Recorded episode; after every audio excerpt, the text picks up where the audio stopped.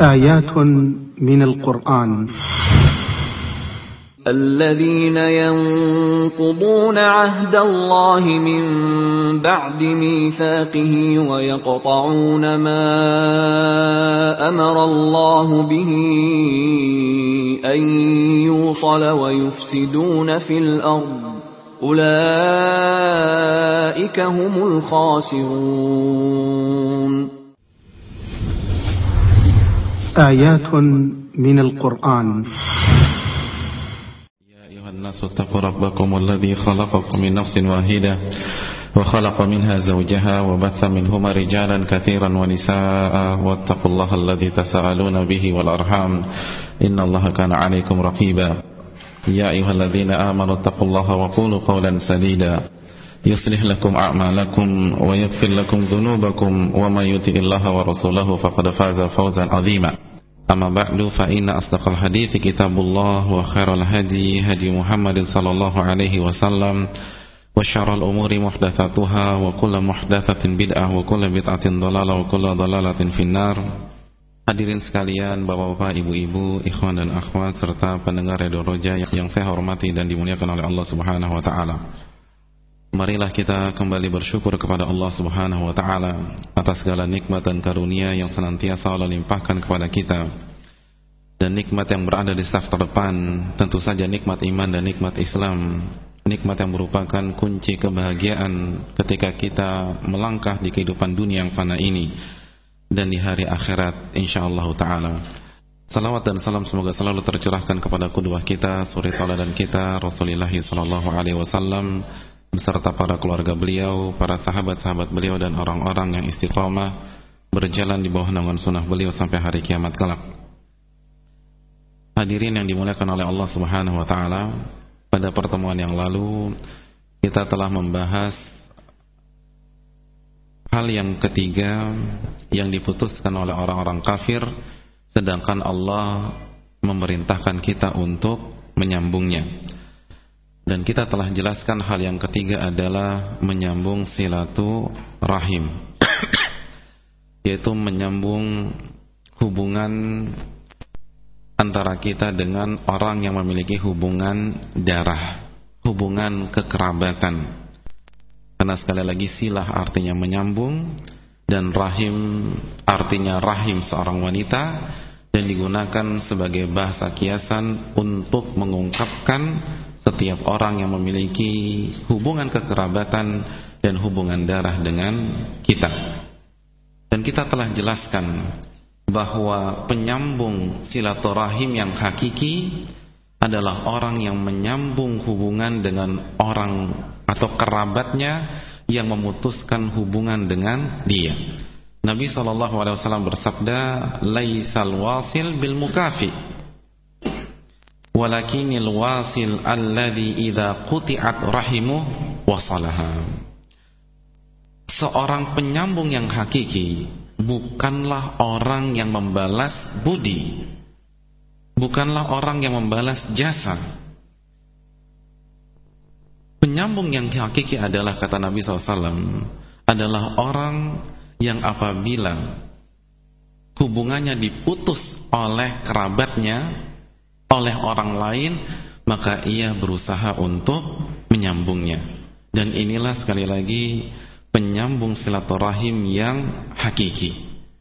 Jadi ia berusaha menyambung hubungan kekerabatan dengan orang yang memutuskan hubungan itu dengannya.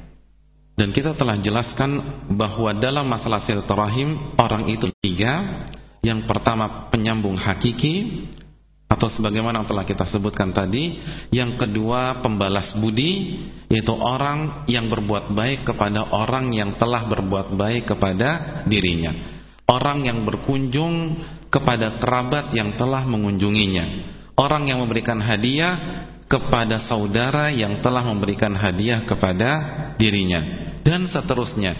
Jadi fungsi atau peran yang ia mainkan adalah membalas budi, membalas jasa baik yang diberikan oleh kerabat atau pihak lain. Dan kita katakan orang seperti ini bukanlah penyambung silaturahim yang hakiki, walaupun ia mendapatkan pahala. Karena sekali lagi Islam mengajarkan kita untuk menjadi orang yang memiliki perasaan hutang budi dan berusaha membalas kebaikan orang lain. Sebagaimana sabda Nabi SAW, "Waman ata ilaika ma'rufan fakafi'u." Barang siapa memberikan kamu kebaikan atau barang siapa memberikan kalian kebaikan maka balaslah. Dalam hadis yang sahih diriwayatkan Imam Ahmad. Dan para ulama sebagaimana Al-Imam Ibnu Hajar Al-Asqalani dan Syekh Abdul Muhsin Al-Abbad rahimah, uh, rahimahullah wa hafizah menjelaskan bahwa ia mendapatkan atau orang seperti ini pembalas jasa atau pembalas budi mendapatkan pahala silaturahim namun pahalanya tidak sesempurna penyambung yang hakiki. Kenapa? Karena kalau ia tidak balas maka ulama mengatakan ini akan membuat hubungan silaturahim menjadi terputus karena kebaikan saudaranya akan bertepuk sebelah tangan.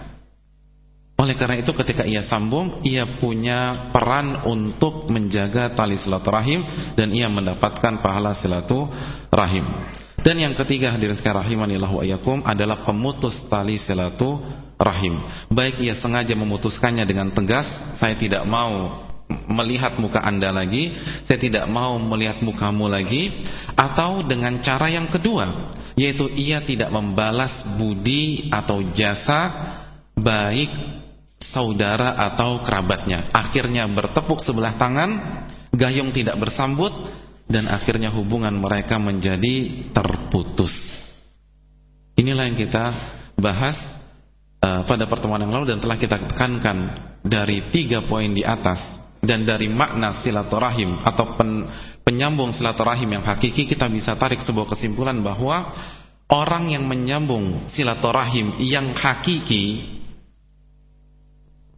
maka ia akan berhadapan dengan orang yang dolim kan begitu ya orang yang emosional orang yang temperamental orang yang egois misalnya orang yang mau menang sendiri kan begitu Kenapa? Karena biasanya orang yang memutuskan tali silaturahim akhlaknya baik apa tidak? Baik apa tidak ikhwatal iman? Tidak baik. Bisa dipahami tidak?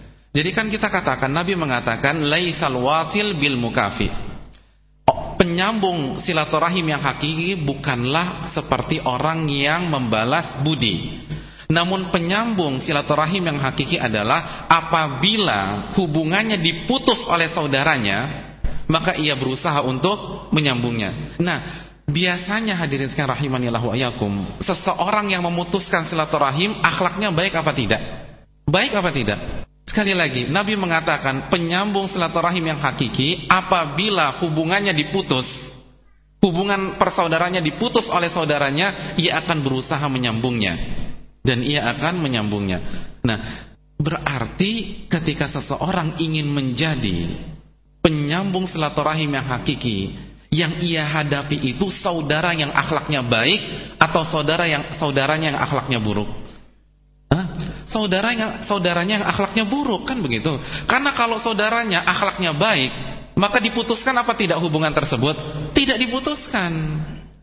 Jadi orang yang penyambung silaturahim yang hakiki dia akan berhadapan dengan saudaranya atau kerabatnya yang punya akhlak buruk.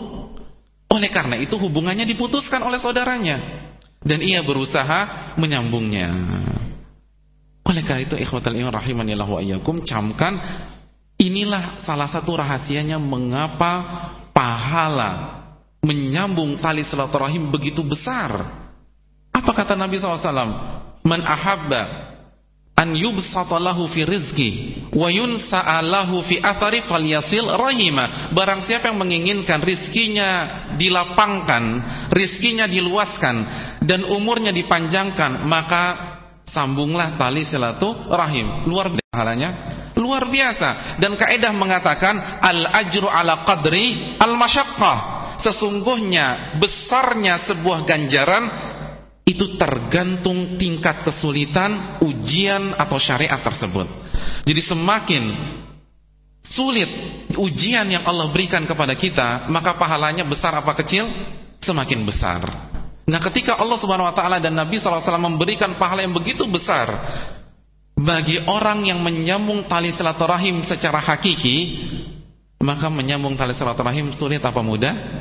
Sulit. Kenapa? Karena kita berhadapan dengan saudara kita atau kerabat kita yang punya tipe memutuskan tali silaturahim. Dan biasanya orang yang memiliki tipe memutuskan silaturahim tipenya seperti apa? Kalau tidak emosional, temperamental, mau menang sendiri, egois, cepat marah, emosional dan lain sebagainya. Oleh karena itu butuh kesabaran butuh kelemah lembutan, butuh menghilangkan ego pribadi, harga diri pribadi untuk menjalankan syariat Allah Subhanahu wa taala. Oleh karena itu camkan hadirin sekalian rahimanillah wa iyyakum sekali lagi penyambung silaturahim yang hakiki ia akan berhadapan dengan orang yang biasanya tidak memiliki akhlak yang baik. Jadi persiapkanlah mental kita, persiapkanlah uh, sikap kita agar kita berhasil menyambung tali silaturahim dan dengannya kita akan mendapatkan janji Allah Subhanahu wa taala yang diucapkan oleh lisan Nabi sallallahu alaihi wasallam, rizki kita akan dilapangkan dan uh, umur kita akan ditambah dan tentu saja mendapatkan ridho Allah Subhanahu wa taala dan itu yang utama dan yang pertama. Oleh karena itu sekali lagi Nabi bersabda afdhalus sadaqah afdhalus sadaqah sadaqatun ala dzirrahimil kashih Sebaik-baik sedekah adalah sedekah yang kita berikan kepada saudara kita, orang yang memiliki kerabat dengan kita, namun membenci kita. Namun membenci kita. Kenapa? Dengannya kita bisa berdakwah dan dengannya kita bisa merajut tali silaturahim yang pernah atau yang sedang terputus. Bisa dipahami ikhwatal iman rahimanillah wa iyakum? Iya. Jadi itu kesimpulan dari apa yang kita jelaskan pada pertemuan yang telah lalu. Jadi sekali lagi penyambung silaturahim yang hakiki adalah orang yang menyambung seseorang yang memutuskannya. Oleh karena itu secara normal dia akan berhadapan dengan orang yang tidak memiliki akhlak yang baik. Maka persiapkanlah diri kita beristianah kepada Allah Subhanahu wa taala, bertawakal kepada Allah Subhanahu wa taala semoga Allah memberikan hidayah kepada kita dan saudara kita tersebut sehingga uh, hubungan tersebut kembali bisa terajut. Wallahu taala alam bisawab. Hal yang terakhir sebagaimana yang dijelaskan oleh Al-Imam As-Sa'di ketika menjelaskan hal-hal yang yang diputuskan oleh orang-orang kafir sedangkan Allah perintahkan kita untuk menyambungnya yaitu hubungan seseorang dengan manusia yang lain, dengan muslim yang lain. Dan cara menyambungnya adalah dengan memberikan hak-hak mereka. Dengan berakhlak yang baik dengan mereka. Dengan berakhlak yang baik dengan mereka, kita bisa menyambung hubungan yang baik dengan orang lain, dengan muslim yang lain. Oleh karena itu hadirin sekalian rahimanillah wa iyyakum yang ingin saya tekankan pada pertemuan kali ini adalah bagaimana pentingnya uh, kita berakhlak dengan akhlak yang mulia sehingga hubungan antara kita dengan orang lain bisa tersambungkan lalu menjadi erat dan menjadi baik. Hadirin yang dimuliakan oleh Allah Subhanahu wa taala, Pembicaraan tentang masalah akhlak yang mulia adalah pembicaraan yang sangat panjang. Oleh karena itu, pada pertemuan ini kita tidak membahas seluruh hal yang berkaitan dengan akhlak yang mulia dari A sampai Z. Karena materi kita bukan materi akhlak. Namun yang ingin saya tekankan, yang ingin saya jelaskan adalah bagaimana pentingnya dan utamanya berakhlak dengan akhlak yang mulia. Kenapa? Karena jamaah sekalian rahimanillah wa iyyakum ini adalah tugas pokok Rasulullah sallallahu alaihi wasallam. Nabi sendiri yang mengatakannya innama bu'ittu liutammima makarimal akhlak. Sesungguhnya aku diutus oleh Allah Subhanahu wa taala untuk menyempurnakan akhlak yang mulia. Hadis yang valid yang diriwayatkan oleh Bukhari dalam Adabil Mufrad. Namun pada kenyataannya masih banyak kaum muslimin yang tidak bisa berakhlak mulia. Masih banyak di antara kita yang belum mampu berakhlak yang mulia. Bahkan masih banyak orang yang sudah berusaha mempelajari sunnah, mendedikasikan dirinya dengan sunnah, berafiliasi dengan sunnah, ternyata belum bisa berakhlak mulia. Dan hadirin sekalian rahimanillah wa yakum tanpa terkecuali termasuk yang berbicara kita masih jauh dari akhlak yang mulia sebagaimana yang telah dijelaskan oleh Nabi sallallahu alaihi wasallam. Oleh karena itu kita perlu menekankan sedikit pada kesempatan kali ini karena sekali lagi Al-Imam As-Sa'di menekankan bahwa salah satu hal yang diputuskan oleh orang-orang kafir adalah hubungan dia dengan orang lain, dengan manusia. Dan cara menyambungnya adalah dengan berakhlak mulia. Dan sekali lagi uh, kita perlu menekankan masalah ini karena masih banyak di antara kita bahkan mungkin yang berbicara sendiri belum bisa berakhlak dengan akhlak yang mulia. Dan semoga ketika kita menekankan keutamaan akhlak yang mulia keistimewaan berakhlak yang mulia maka kita akan semakin bersemangat untuk berakhlak yang mulia sehingga hubungan kita dengan masyarakat kita semakin baik.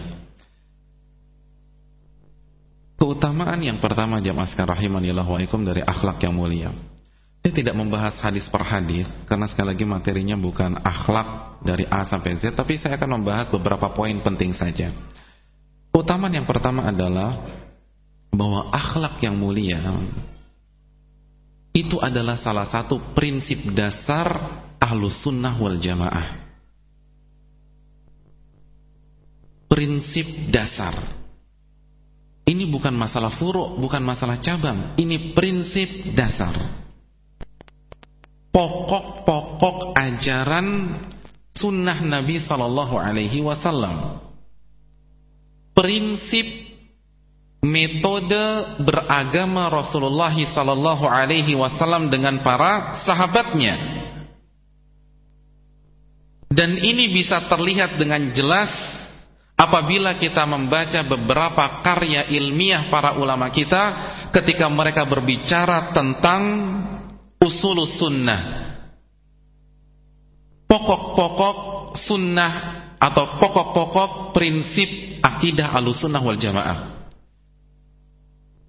Jadi beberapa para ulama ketika menjelaskan prinsip-prinsip ahlus sunnah wal jamaah dalam buku akidah mereka, mereka memasukkan akhlak dalam salah satu prinsip dan karakter khusus ahlus sunnah wal jamaah. Di antaranya apa yang ditulis oleh Al-Imam Abu Uthman As-Sabuni dalam kitabnya yang berjudul apa? Gimana hadirin sekalian? Kok tersenyum? Apa kitabnya? Aqidatus Salaf Ashabil Hadis. Apa kata beliau? Beliau mengatakan wa tawassauna. Ahlus sunnah wal jamaah itu adalah orang yang saling memberikan nasihat satu dengan yang lainnya. Biqiyamil laili lis-salati ba'dal manam. Untuk mengerjakan salat malam atau untuk bangun di tengah malam guna mengerjakan sholat malam setelah tidur. Wabisilatil arham dan alusunnah wal jamaah saling memberikan nasihat untuk menyambung tali silatu rahim. Wa ifsya'is salam untuk menyebarkan salam. Wa it'amit ta'am dan memberikan makan kepada orang lain. Warahmah alal fuqara wal masakin wal aitam. Dan menyayangi orang-orang fakir dan orang-orang miskin serta anak-anak yatim. Wal ihtimami bil umuri bi umuril muslimin. Dan memperhatikan perkara-perkara kaum muslimin. Subhanallah. Ini masalah apa hadirin sekalian masalah ibadah dan akhlak. Dan yang menariknya dibahas dalam buku akidah. Dibahas dalam buku akidah. Contoh yang lain, apa yang ditulis oleh Al-Imam Ahmad bin Abdul Halim atau yang biasa dikenal dengan nama Syekhul Islam Ibnu Taimiyah dalam sebuah buku akidah yang begitu terkenal. Apa buku akidahnya? Akidah Wasitiyah. Akidah Wasitiyah pembahasannya tentang apa? Tentang tauhid asma wa sifat. Setelah beliau menjelaskan tauhid asma wa sifat, beliau menyebutkan prinsip-prinsip dasar ahlu sunnah wal jamaah. Dan yang menariknya, salah satu prinsip dasar adalah masalah akhlak. Beliau mengatakan, yad'una ila makarimil akhlak wa mahasinil a'mal wa ya'taqiduna ma'na qawlihi sallallahu alaihi wasallam akmalul mu'minina imana ahsanuhum khuluqa. Hadis sahih diriwayatkan Imam Tirmizi. Ahlussunnah wal Jamaah adalah orang yang berdakwah kepada akhlak yang mulia, kepada amal yang saleh, jadi Ahlussunnah wal Jamaah itu harus terlihat dakwahnya apa? Konten dakwahnya apa? Materi dakwahnya apa? Amal saleh, ikhlas dan ittiba serta akhlak yang mulia. Dan Ahlussunnah adalah orang yang sangat meyakini sabda Nabi sallallahu alaihi wasallam, "Akmalul mu'minina imana ahsanuhum khuluqa." Orang mukmin yang paling sempurna imannya adalah orang yang paling baik akhlaknya. Subhanallah. Kita ini masih jauh ya. Kan begitu ya. Kita ini masih jauh. Dengan standarnya Syekhul Islam Ibnu Taimiyah, beliau mengatakan alusuna itu kalau berdakwah berdakwah kepada akhlak yang mulia dan amal saleh. Dan itu ciri khas alusunah wal jamaah. Kira-kira ciri khas kita seperti itu atau bukan ya? Subhanallah. Memang ya sama baik yang berbicara maupun kita semua masih jauh dari hal tersebut. Dan inilah salah satu uh, usaya, upaya dan usaha untuk berusaha seperti itu. Kan begitu jamaah sekalian rahimanillah wa yakum. Jadi sekali lagi, ini ahlu sunnah wal jamaah jamaah sekalian rahimanillah wa yakum.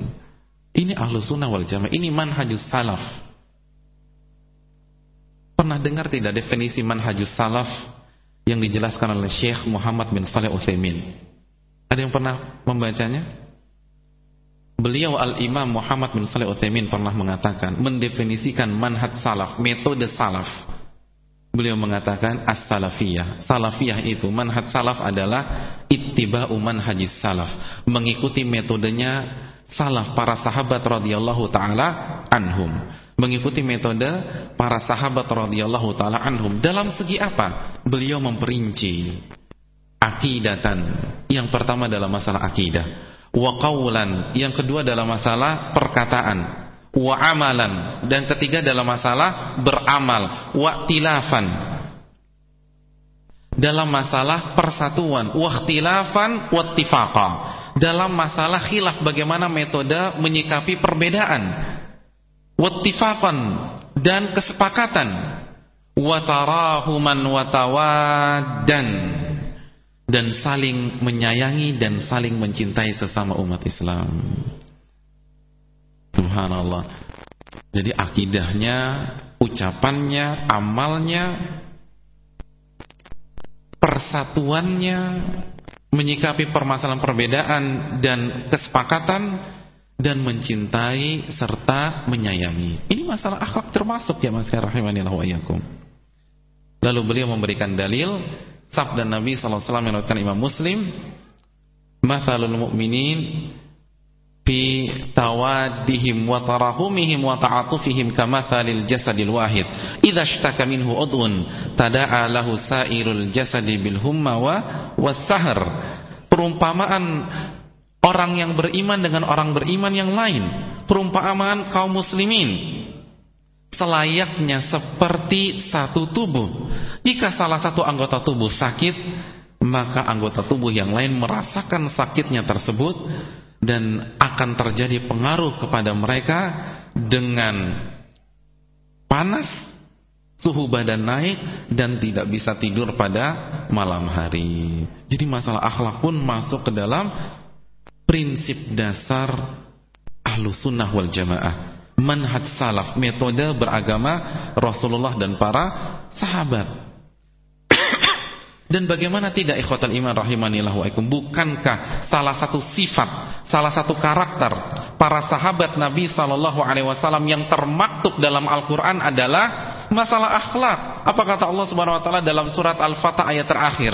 Allah berfirman Muhammadur Rasulullah walladzina ma'ahu asyidda'u 'alal kuffar ruhama'u bainahum. Muhammad Rasulullah dan orang-orang yang berada bersama beliau. Siapa mereka hadirin sekalian?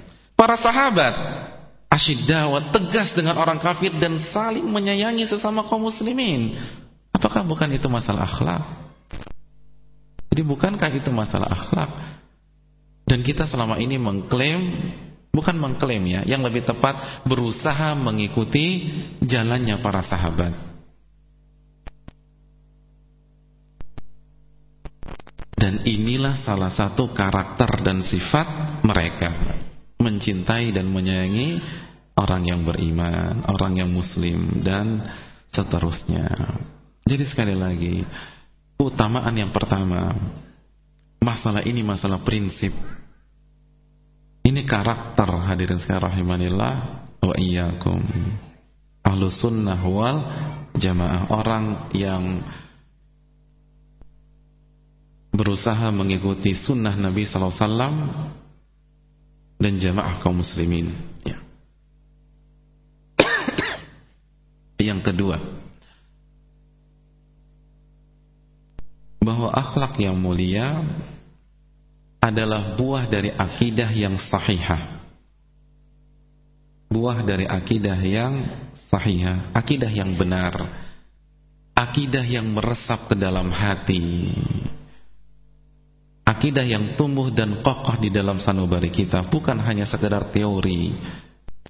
Bukan hanya sekedar pemanis bibir belaka. Bukan hanya sekedar buku-buku yang menghiasi perpustakaan kita. Nabi SAW bersabda dalam hadis Bukhari, "Man kana yu'minu billahi wal yaumil akhir, falyaqul khairan aw liyasmut." Barang siapa yang beriman kepada Allah dan hari akhir, maka hendaklah ia berkata dengan baik atau diam. Wa man kana yu'minu billahi wal yaumil akhir falyukrim jarah.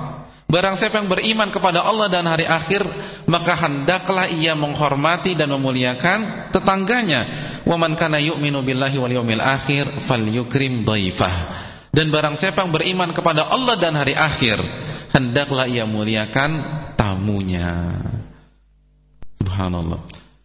Barang siapa yang beriman kepada Allah dan hari akhir Ini masalah apa? Ikhwatal iman rahimanillahu ayakum Masalah akidah kan begitu ya? Masalah akidah barang siapa yang beriman kepada Allah dan hari akhir. Hendaklah berkata baik atau dia masalah apa ini? Secara umum masalah akhlak.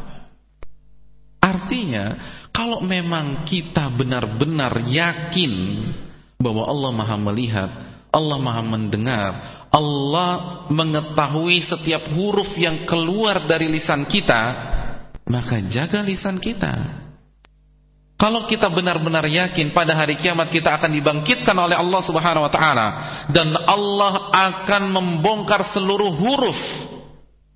Bukan sebuah seluruh kalimat, seluruh huruf yang pernah kita ucapkan di dunia ini, maka kita akan berpikir ulang apabila ingin berbicara.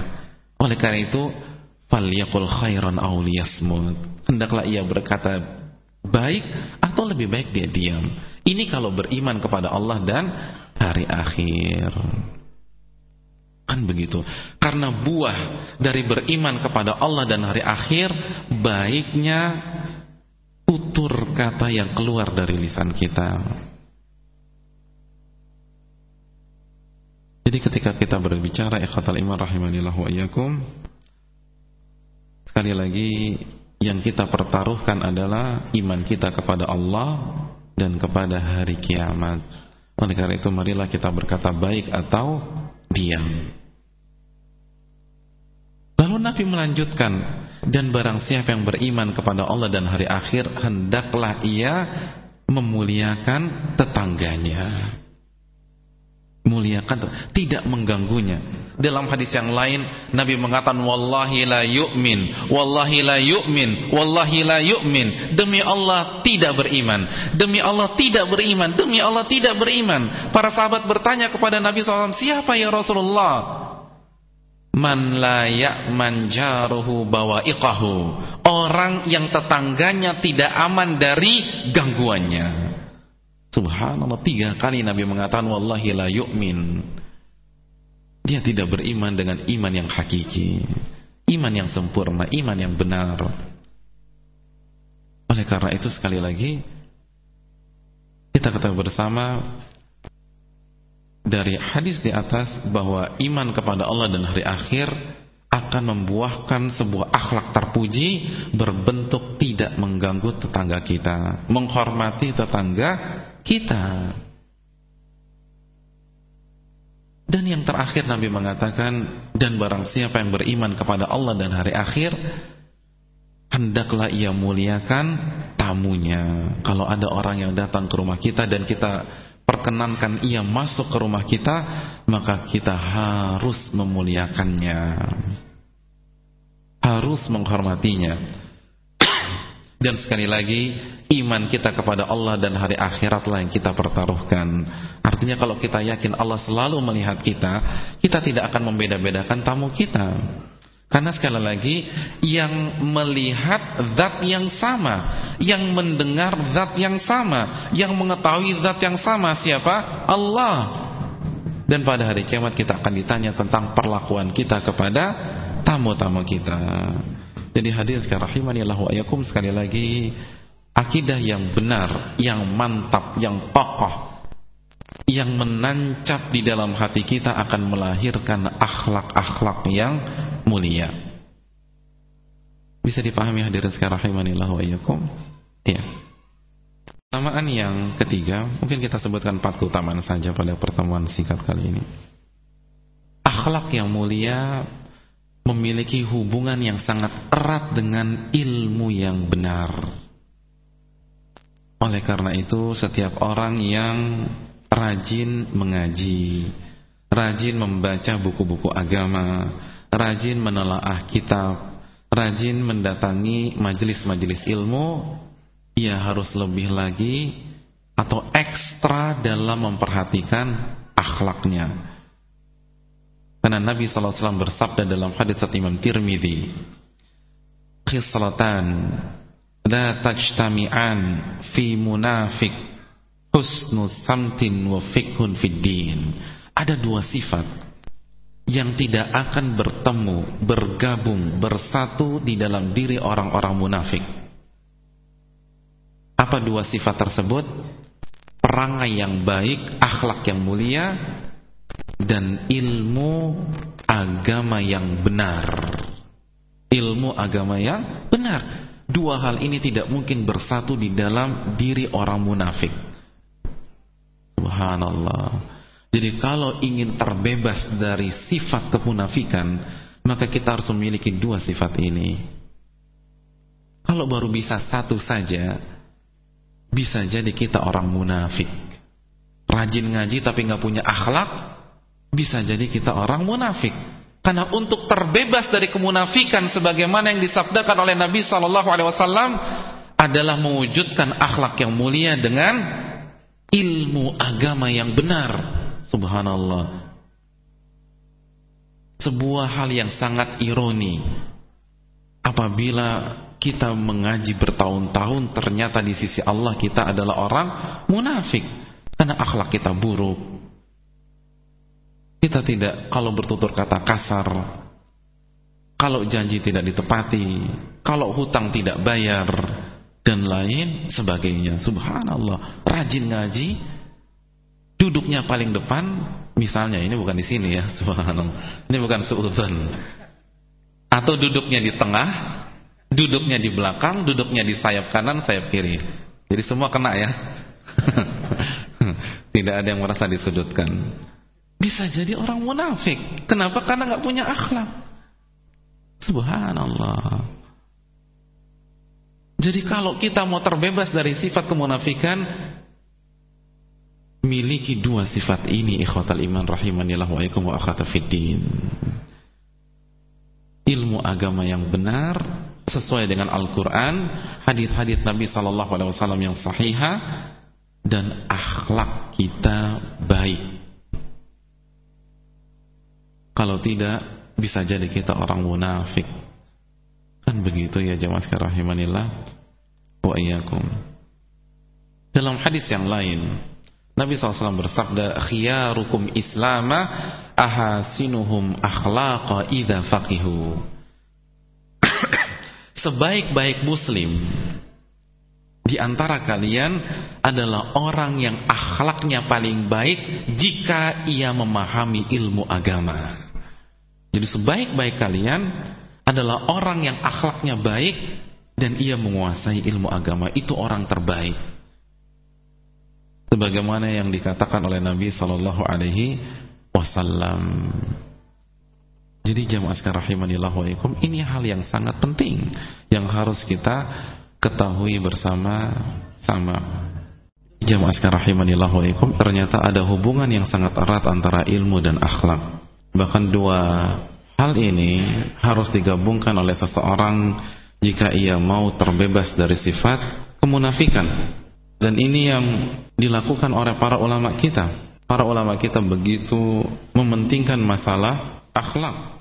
Bahkan al-imam al-khatib al-baghdadi menukilkan pernyataan seorang ulama dalam kitabnya Al-Jami li Akhlaqir Rawi dikatakan bahwa man talaba hadzal hadis faqad talaba a'la umuri dunya fayajibu an yakuna khairan nas barang siapa yang menuntut hadis-hadis ini jadi menuntut hadis Nabi sallallahu alaihi wasallam maka ia sedang menuntut hal yang paling tinggi yang ada di dunia ini.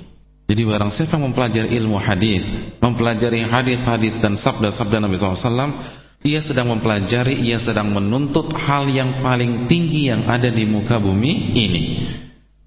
Hal yang paling istimewa yang ada di dunia. Maka wajib atasnya, jadi wajib atas dirinya untuk menjadi manusia yang terbaik. Jadi ketika yang kita pelajari adalah hal yang tertinggi, maka ini menuntut kita untuk menjadi orang yang tinggi dalam masalah akhlak, dalam masalah adab dan seterusnya. Kan yang kita pelajari adalah sabda-sabda, perilaku-perilaku, amalan-amalan dilakukan oleh Nabi kita sallallahu alaihi wasallam yang difirmankan oleh Allah Subhanahu wa taala wa innaka la'ala khuluqin azim dan sesungguhnya engkau wahai Muhammad berada di atas akhlak yang mulia jadi hadirin sekalian ketika kita menuntut ilmu hadis kata beliau maka kita pun juga harus menjadi orang yang paling baik di tengah-tengah manusia. Dan ini bukan isapan jempol belakang. Para ulama kita begitu semangat dalam mempelajari akhlak sebagaimana mereka semangat mempelajari ilmu agama. Bahkan di antara mereka ada yang mempelajari akhlak sebelum mempelajari ilmu. Sebagaimana yang dilakukan oleh Imam Malik. Beliau pernah menyatakan sebagaimana riwayat yang dicantumkan juga oleh Imam Ibn Abdul Bar dalam kitabnya At-Tamhid bahwa ketika Imam Malik masih kecil Imam Malik didandani oleh ibunya jadi di, di apa namanya dipakaikan baju yang bagus dipakaikan imamah lalu ketika sudah siap sudah rapi penampilannya sudah baik ibunya mengatakan i'ti majlisa rabi'ah Pergilah engkau wahai anakku ya bunayya i'ti majlis Rabi'ah. Wahai anakku, pergilah engkau ke majlis ilmunya Rabi'ah. Rabi'ah siapa? Rabi'ah itu Ar-Ra'i, guru besar Imam Malik atau yang bernama Rabi'ah bin Abi Abdurrahman, ulama besar yang merupakan salah seorang guru besarnya Imam Malik. Jadi i'ti majlis Rabi'ah, pergilah engkau ke rumah atau ke majlisnya Rabi'ah. Suruh apa? Fata'allam min samtihi wa adabih qabla an tata'allama min hadithihi wa fikhi. Pergilah engkau ke majlis ilmunya Rabi'ah untuk mempelajari perangai dan adab beliau yang mulia sebelum engkau mempelajari ilmu hadisnya dan fikihnya. Subhanallah. Jadi disuruh belajar akhlaknya dulu, akhlak gurunya, adab gurunya, baru setelah itu mempelajari hadis dan fikih Rabi'ah. Oleh karena itu Imam Malik menjadi ulama yang memiliki akhlak yang begitu luar biasa. Al-Imam Abdullah bin Mubarak. Suatu ketika beliau siap-siap untuk pergi ke Basrah ke Irak. Lalu ditanya oleh sahabatnya Aina turid? Mau ke mana engkau wahai Abdullah bin Mubarak? Lalu beliau mengatakan ilal Basrah. Saya ingin pergi ke Basrah sahabatnya bingung mau cari siapa di Basrah antum ini udah alim anda ini sudah ulama buat apa lagi pergi ke Basrah? Memangnya ada siapa di Basrah? Man baki kata sahabat beliau. Siapa yang tersisa dari penduduk Basrah? Kok sampai beliau pergi ke sana? Apa kata Abdullah bin Marak? Ibnu Aun. Saya ingin bertemu dengan Ibnu Aun. Akhudhu min akhlaqi akhudhu min adabi untuk mengambil akhlak beliau dan mengambil adab-adab beliau subhanallah khusus pergi ke Basrah ke Irak belajar akhlak dari Ibnu Aun padahal ulama Abdullah bin Mubarak ulama besar dan ulama yang memiliki itu luar biasa tapi masih pergi safar untuk belajar akhlak subhanallah kan begitu ada di antara kita misalnya pergi ke Bandung untuk belajar akhlak? Oh, enggak ada. Pergi ke Mesir untuk belajar akhlak? Subhanallah. Ini para ulama kita pergi jauh hanya untuk belajar akhlak. Beliau ingin mengamati bagaimana gerak-gerik Ibnu Aun, bagaimana perangainya, bagaimana tutur katanya dan lain sebagainya. Bahkan Abdurrahman bin Mahdi pernah mengatakan, "Kunna na'ti rajulan ma nuridu ilmah laisa illa an nata'allama min haddihi wa Dahulu kami itu pergi kepada seseorang Ini Abdurrahman bin Mahdi Ulama besar Dahulu kami pergi ke, ke tempat seseorang Kami tidak menginginkan ilmunya Ilmunya sudah kami kekuasai Ilmunya sudah kami ketahui Kami tidak menginginkan ilmu dia kami datang ke dia hanya untuk mempelajari akhlaknya dan perangainya. Subhanallah. Khusus pergi ke seseorang belajar akhlak. Akhlak yang nyata, bukan hanya sekedar teoritis belaka. Jadi ini yang dilakukan oleh para ulama kita. Sebagaimana juga terjadi di majelisnya Imam Ahmad. Sebagaimana dikatakan oleh Imam Zahabi dalam Syiar Alamin Nubala. Apa kata beliau? Yang hadir ketika Al-Imam Ahmad mengisi pengajian ilmu itu berapa orang? 5000 orang. Khamsumi'atin yaktubunal hadis. 500 orang di antara mereka sibuk menulis hadis-hadis Nabi sallallahu alaihi wasallam. Jadi jumlah murid beliau ada berapa? Ada 5000 orang. Yang sibuk nyatet berapa orang? 500 orang. Berarti hanya berapa persen? kurang lebih 10% wal baqun yang selebihnya yang 4500 yang lain yata'allamuna minhu husna. Husna samti wa adabi. 4500 yang lain sibuk mempelajari akhlak dan perangainya Imam Ahmad bukan tidur kayak kita. Kan gitu kita nggak nulis kan tidur. Subhanallah. Mereka itu sibuk memperhatikan bagaimana tutur katanya Imam Ahmad. Bagaimana menyampaikan materi yang santun. Bagaimana menyikapi salah seorang jamaah yang kurang adab. Yang kurang baik ketika bertanya bagaimana responnya? Kan begitu. Bagaimana berinteraksi dengan murid-muridnya? Itu dipelajari dengan detail dan jangan salah, murid-muridnya Imam Ahmad itu ulama juga kan begitu ya. Kita bukan ulama nggak nyatet, ya subhanallah. Kan begitu. Sudah bukan ulama, nggak nyatet, nggak perhatikan akhlak. Subhanallah. Jadi ini yang harus kita perhatikan. Itu para ulama. Banyak di antara mereka yang memperhatikan bagaimana gurunya, bagaimana seorang ulama bersikap di majelis ilmu. Berbicara dengan santun. Bagaimana menjawab pertanyaan dengan bijak misalnya. Bagaimana uh, menasehati dengan gaya bahasa yang tidak menggurui dan tidak menyinggung misalnya dan seterusnya. Intinya adab dan akhlaknya itu dipelajari. Tidak hanya materinya saja, tapi bagaimana membawakan materi yang sopan, yang santun, yang berakhlak dipelajari oleh para ulama kita. Subhanallah. Ini yang kadang-kadang hilang dari kita. Padahal inilah cara menuntut ilmu yang dilakukan oleh para sahabat, para tabi'in, para tabi'ut tabi'in dan para ulama yang mendedikasikan hidupnya untuk mempelajari ilmu yang benar.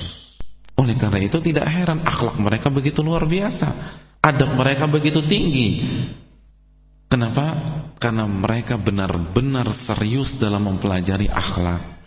Ilmu itu dikombinasikan dengan dengan akhlak yang mulia.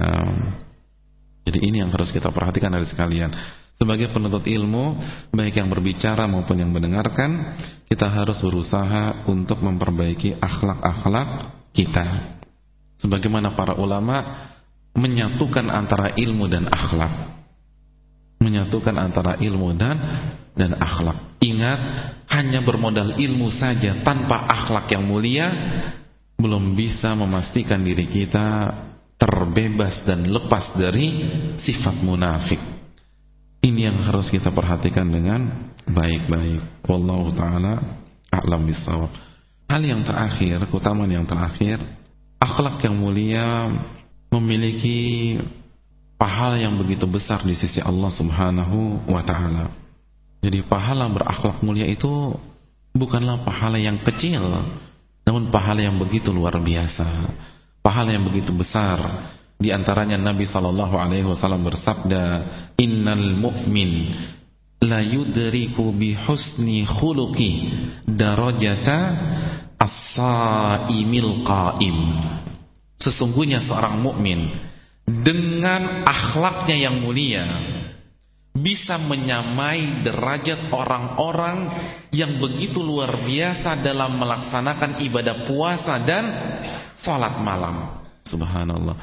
Jadi apabila kita tidak mampu salat malam dengan durasi yang cukup panjang, salat malam 3 jam, 2 jam atau 4 jam, kita pun juga tidak mampu untuk berpuasa sunnah yang banyak maka kita masih bisa bersaing dengan sebagian hamba Allah.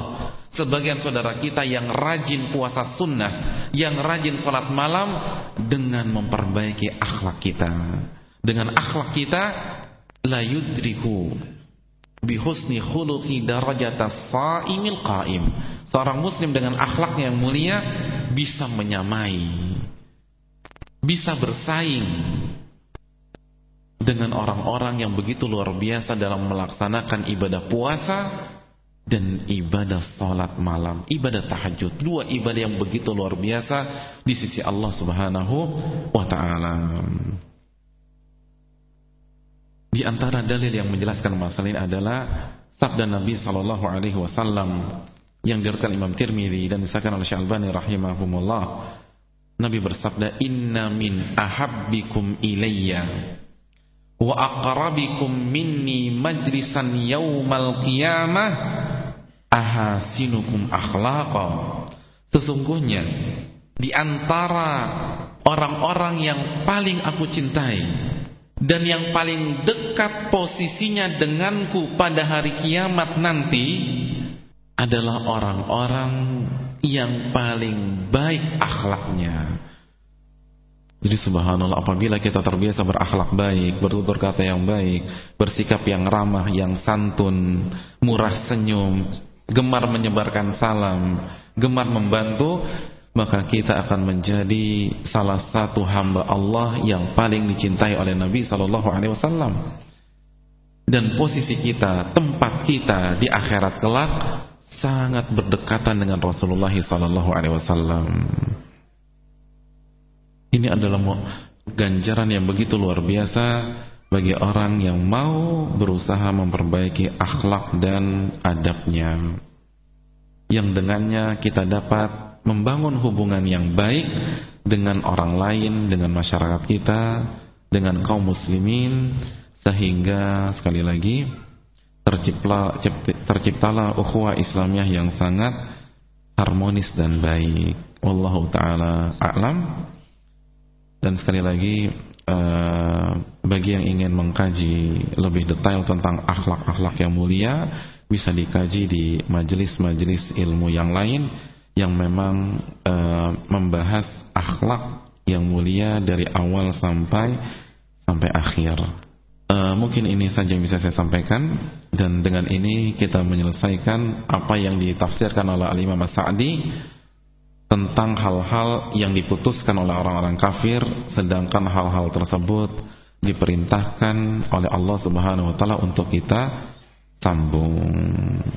Jadi hubungan seorang hamba dengan Allah hubungan seorang hamba dengan Rasulullah sallallahu alaihi hubungan seorang hamba dengan keluarga dan kerabatnya dan hubungan seorang hamba dengan manusia atau seorang muslim yang lain secara umum dan insyaallah kita akan melanjutkan tafsir kita hanya sedikit lagi lalu kita masuk ke ayat ke-28 insyaallah taala di pertemuan yang akan datang. Mungkin kita buka uh, sedikit waktu saja untuk uh, sesi tanya jawab. Barang siapa ingin bertanya, memberikan masukan atau mengkoreksi apa yang saya katakan, saya berikan kesempatan sebesar-besarnya wallahu taala a'lam bissawab. Ayatun minal Qur'an الذين ينقضون عهد الله من بعد ميثاقه ويقطعون ما أمر الله به أن يوصل ويفسدون في الأرض. أولئك هم الخاسرون. آيات من القرآن. Ya, Ustaz tadi dijelaskan tentang keutamaan akhlak yang baik. Bagaimana dengan mempunyai akhlak yang baik tetapi belum mendapatkan hidayah sunnah? Apakah mendapatkan keutamaan yang Ustaz jelaskan? Mohon penjelasannya. Syukran jazakumullah khairan. Uh, terima kasih dan jazakumullah khairan atas pertanyaannya. Hadirin sekalian rahimanillah wa yakum, kita memang tidak membahas akhlak secara detail, itu hanya sekilas saja guna menjelaskan atau menekankan apa yang disampaikan oleh Imam As-Sa'di dalam tafsirnya. Uh, intinya begini hadirin sekalian rahimanillah wa. Akhlak yang mulia pada hakikatnya sebenarnya mencakup akhlak seorang hamba kepada manusia, akhlak seorang hamba atau perangai seorang hamba kepada Rasulullah sallallahu alaihi wasallam dan akhlak seorang hamba kepada Allah Subhanahu wa taala. Ini mencakup ke seluruh tiga aspek tersebut sebagaimana yang dijelaskan oleh Al-Imam Ibn Rajab dan Al-Imam Ibn Al-Qayyim dalam Tahdhibus Sunan. Ibn Rajab dalam Jami' Ulumul Hikam kalau tidak salah. Dalilnya apa? Di antara dalil yang simpel dalam masalah ini adalah firman Allah Subhanahu wa taala di awal surat Al-Qalam ketika Allah berfirman wa innaka la'ala khuluqin azim. Dan sesungguhnya engkau wahai Muhammad berada di atas yang mulia. Khuluqin azim. Apa tafsir para ulama tentang khuluqin azim ini? Al-Imam Al-Mufassir pentafsir Al-Quran nomor wahid siapa? Abdullah bin Abbas sebagaimana yang dicantumkan oleh Imam Ibnu Katsir dalam kitab tafsirnya dan juga diriwayatkan oleh Imam At-Tabari dalam kitab tafsirnya mengatakan bahwa yang dimaksud hulukin azim di sini adalah ad-din, dinul azim, agama Islam yang mulia. Sesungguhnya engkau wahai Muhammad berada di atas agama Islam. Nah, saya ingin bertanya, agama Islam yang sekarang dan insya Allah kita mati di atasnya membahas masalah manusia dengan manusia saja atau secara komplit seorang hamba dengan Allah, seorang hamba dengan Rasulullah SAW dan seorang hamba dengan hamba yang lain. Jawabannya apa? membahas secara komplit hubungan hamba dengan Allah, hamba dengan Rasulullah SAW, dengan hamba dengan hamba yang yang lain. Jadi sekali lagi ini salah satu dalil yang menjelaskan bahwa akhlak yang mulia, yang hakiki adalah akhlak yang mencakup perangai seorang hamba kepada Allah kepada Rasulullah sallallahu alaihi wasallam dan kepada hamba yang lain. Dan sekali lagi ini disebutkan oleh Al-Imam Ibn Rajab Al-Hanbali Al-Imam Ibn Al-Qayyim Al-Imam Ibn Qayyim Al-Jauziyah dan para ulama yang lain. Bisa dipahami hadis rahimanillah wa ketika seseorang belum mentauhidkan Allah Subhanahu wa taala, maka ia belum berakhlak dengan Allah. Ketika seseorang belum berkomitmen mengikuti sunnah Nabi sallallahu alaihi wasallam, maka ia belum berakhlak dengan Rasulullah sallallahu alaihi wasallam. Dan orang yang berakhlak baik dengan manusia tapi sekali lagi tidak berakhlak dengan Allah dan Rasulnya belum dikatakan orang yang berakhlak mulia orang belum dikatakan orang yang berakhlak mulia. Iya apa tidak? Ya analogika analogi sederhananya begini deh, misalnya bapak-bapak, ibu-ibu memiliki perusahaan. Hadirin pemilik perusahaannya. Ada seorang karyawan yang terkenal supel dengan karyawan yang lain. Terkenal ramah dengan tetangganya. Terkenal murah senyum dengan office boy-nya tapi kalau kita sebagai pemimpin perusahaan menyuruh dia, dia tidak mau taat perintah kita. Mas, tolong uh, pergi ke perusahaan sebelah. Ah, nggak mau pak. Ah, saya mau salat duha di musola masjid atau di musola kantor. Mas, tolong ketikin ini. Ah, saya mau istirahat saja di tempat office boy. Kira-kira karyawan seperti ini punya akhlak nggak di pandangan antum? Ramah dengan karyawan yang lain, supel dengan tetangga, tapi sebagai karyawan kita, ia tidak mau taat perintah dan aturan kita. Kira-kira karyawan seperti ini punya akhlak apa tidak? Tidak. Ada khilaf dalam masalah ini? Saya rasa tidak ada khilaf. Semua orang sepakat karyawan seperti ini bukanlah karyawan yang berakhlak mulia. Nah kalau hubungan manusia dengan manusia saja seperti itu Falillahi mathalul a'la. Apalagi Allah subhanahu wa ta'ala. Ini hamba yang diciptakan oleh Allah Yang diberikan rizki oleh Allah subhanahu wa ta'ala. Walaupun dia ramah dengan orang lain Tapi kalau dia berdoa kepada selain Allah Melakukan kesyirikan Orang ini tidak punya akhlak kalau dia tidak mau mengikuti Rasulullah SAW, tidak mau melakukan hal yang diperintahkan, melanggar hal yang dilarang, tidak mau beribadah sesuai dengan ibadah Rasulullah SAW, sekali lagi mohon maaf, orang seperti ini belum berakhlak mulia. Oleh karena itu apa kata Imam Malik jemaah sekalian? Imam Malik pernah menjelaskan hal yang menarik. Nabi Imam Malik mengatakan man ibtada'a fil islami bid'atan ra'aha hasanatan faqad za'ama anna muhammadan khana risalah. Barang siapa yang melakukan ritual ibadah yang baru atau bid'ah dan dia menganggap hal ini tuh baik-baik saja tidak ada masalah yang penting kan niatnya apa kata Imam Malik? Maka ia telah menuduh Rasulullah sallallahu alaihi wasallam mengkhianati risalah Allah Subhanahu wa taala. Ia telah menuduh Rasulullah sallallahu alaihi wasallam pengkhianat. Subhanallah. Kenapa? Imam Malik memberikan argumentasi karena Allah berfirman al-yauma akmaltu lakum dinakum. Pada hari ini aku telah sempurnakan untuk kalian agama kalian. Surat Al-Maidah ayat 3. Lalu setelah itu Imam Malik mengatakan malam yakun yauma idzin dina la yakunul yauma dina. Setiap hal yang bukan termasuk agama pada hari diturunkannya ayat tersebut maka hari ini pun bukan termasuk agama Islam. Artinya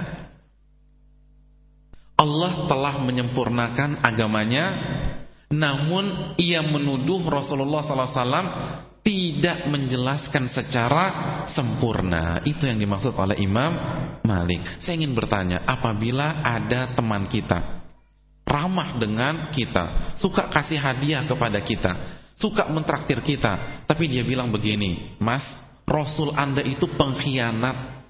Kira-kira punya akhlak apa tidak? Punya akhlak apa tidak? Enggak punya akhlak.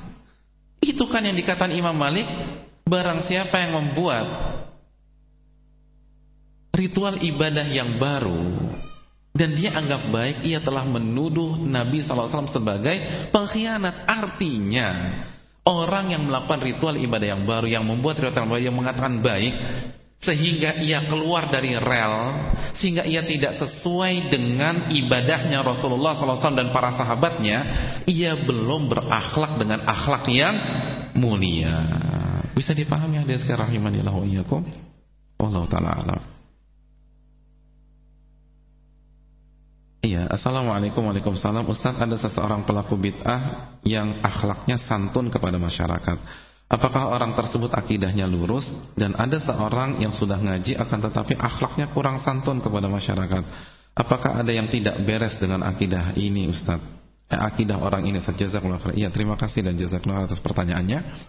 Adapun tentang pelaku bid'ah tersebut, maka jawabannya adalah jawaban yang baru saja saya jelaskan. Bisa dipahami hadirin rahimanillah ya. Adapun tentang uh, dan kita doakan semoga pelaku bid'ah itu mendapatkan hidayah dari Allah Subhanahu wa taala. Jadi kita nggak senang ketika sebagian saudara kita tidak berakhlak dengan Rasulullah apa kepada Rasulullah SAW dan kita doakan agar mereka dapat hidayah.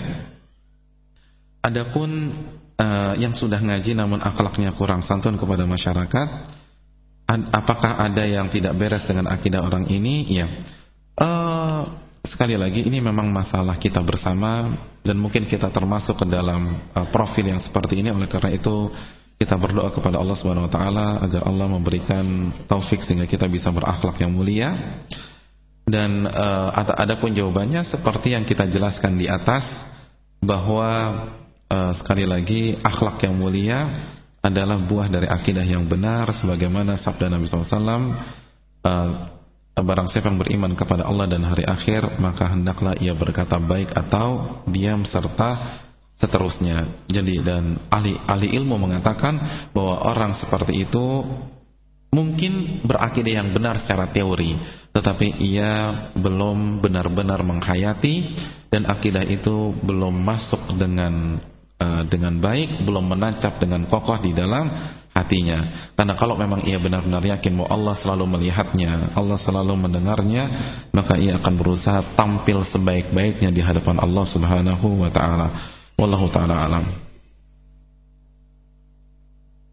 Ya, Assalamualaikum warahmatullahi wabarakatuh Ustaz, apakah jalan terbaik ketika kita ingin menasihati seseorang Apakah secara langsung atau boleh dengan sindiran Iya, Terima kasih atas uh, pertanyaannya dan jazakumullah khairan. Jawabannya tergantung maslahat, tergantung situasi dan kondisi mana yang terbaik untuk orang tersebut. Namanya ingin memberikan hidayah. Maka yang kita jadikan sebagai tolak ukur atau parameter adalah mana yang terbaik dan mana yang paling mudah diterima oleh orang tersebut. Sebagaimana Nabi SAW sering kali menasehati sahabatnya secara langsung. Jadi Nabi memberikan nasihat kepada Abu Dhar secara langsung, kepada Mu'ad bin Jabal secara langsung. Nabi mengatakan, "Afattanun anta ya Mu'ad? Apakah kamu sekarang sudah menjadi tukang fitnah wahai Mu'ad?" Secara langsung, secara tegas.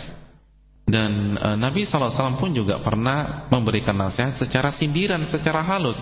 Sebagaimana Nabi SAW memberikan uh, nasihat secara halus kepada orang Badui yang yang buang air kecil di di masjid. Beliau menjelaskan bahwa masjid ini tempat yang tidak boleh dilakukan hal-hal yang seperti itu dan uh, masih banyak lagi uh, Nabi SAW memberikan nasihat secara sindiran. Intinya kembali kepada maslahat dan dan mudarat. Wallahu taala alam. Uh, Ustadz bagaimana cara menasihati agar tidak terkesan menggurui? Bagaimana juga cara kita menasihati guru-guru kita yang mempunyai kesalahan? Uh, Hadirin sekalian rahimanillah wa iyyakum. Yang pertama terima kasih dan jazakallah atas pertanyaannya. Yang kedua uh, menasihati agar tidak terkesan menggurui bisa dengan uh, redaksi pertanyaan, bisa dengan redaksi uh, pertanyaan. Mohon maaf, kemarin saya mendengar kajian uh, apa namanya, uh, ternyata masalahnya seperti ini, dalilnya ini, bagaimana menurut uh, bapak, gitu ya. Jadi kasih dengan bahasa pertanyaan. Ya, bagaimana kira-kira apa hukum masalah ini sesuai dengan penjelasan para ulama kita? Mari kita kaji bersama. Jadi bisa dengan redaksi pertanyaan, bisa dengan redaksi uh, himbauan agar kita sama-sama belajar dan uh, khususnya kepada guru-guru kita kita bisa mengingatkan, kita kasih mukaddimah, kita kasih pendahuluan dan kita ingatkan wejangan-wejangan beliau agar kita mengikuti dalil misalnya. Jadi uh, uh, Pak Ustadz atau Pak Kiai sebagaimana yang selalu dinasehati oleh Bapak bahwa kita sebagai muslim harus taat kepada Allah dan Rasulnya. Nah saya baru belajar nih Pak Kiai Bahwa ternyata Nabi SAW kalau sholat itu seperti ini. Kan begitu. Jadi ingatkan di beliau tentang nasihat beliau selama ini. Itu juga salah satu tips yang bagus. Dan ini menunjukkan ketawaduan. Jadi ketika kita menasihati beliau ini pun tidak lepas dari wejangan beliau. Jadi tidak tidak terkesan lebih pintar, lebih hebat, lebih uh, uh, cerdas daripada gurunya tersebut. Dan uh, murid mengkoreksi atau menyalahkan bahkan berdiskusi dengan ilmiah dengan guru-gurunya itu biasa saja sebagaimana sejarah mencatat bagaimana Al-Imam Syafi'i berdiskusi dan berdebat ilmiah dengan gurunya yaitu Al-Imam Muhammad bin Hasan Asy-Syaibani yang bermadhab Hanafiyah. Jadi ini adalah sebuah hal yang uh, biasa selama kita mencari kebenaran dan kita doakan orang-orang tersebut semoga mendapatkan hidayah. Wallahu taala alam bisawab. Ya, Assalamualaikum warahmatullahi wabarakatuh Waalaikumsalam warahmatullahi wabarakatuh uh, Soal bolehkah menjenguk tetangga non-muslim yang sakit? Iya Apabila ada maslahatnya seperti dakwah dan yang lainnya Maka diperbolehkan Sebagaimana Nabi SAW menjenguk seseorang yang beragama Yahudi Bahkan uh, seorang pemuda yang beragama Yahudi Dan beliau mengajak dia masuk Islam Dan ia menengok ke bapaknya Dan bapaknya mengatakan Ati Abul Qasim taatilah Rasulullah SAW lalu Nabi bersabda uh, Alhamdulillahilladzi najjahu minan nar. Segala puji bagi Allah yang telah menyelamatkan pemuda tersebut dari api neraka. Wallahu taala alam bisawab terima kasih atas pertanyaannya dan jazakallahu khairan Ya saya rasa cukup sampai di sini saja dan mohon maaf tidak bisa banyak membaca dan menjawab pertanyaan karena terbatasnya ilmu yang saya miliki. Saya ucapkan terima kasih atas perhatian dan atensinya dan juga tidak lupa dan saya ingatkan kalau ada kesalahan dan kekurangan dari cara penyampaian atau materi yang disampaikan mohon dibukakan pintu maaf yang sebesar-besarnya. Dan kalau ada hal yang ternyata tidak sesuai dengan dalil maka jangan sungkan-sungkan untuk membuang apa yang uh, disampaikan. Karena tujuan kita mengikuti dalil bukan menggiring ke individu tertentu atau ke kelompok tertentu. Aku qouli hadza wa astaghfiru li wa lakum subhanaka wa bihamdik asyhadu an la ilaha illa anta astaghfiruka wa atubu ilaik. Assalamualaikum warahmatullahi wabarakatuh. آيات من القرآن الذين ينقضون عهد الله من بعد ميثاقه ويقطعون ما أمر الله به أن يوصل ويفسدون في الأرض. أولئك هم الخاسرون. آيات من القرآن.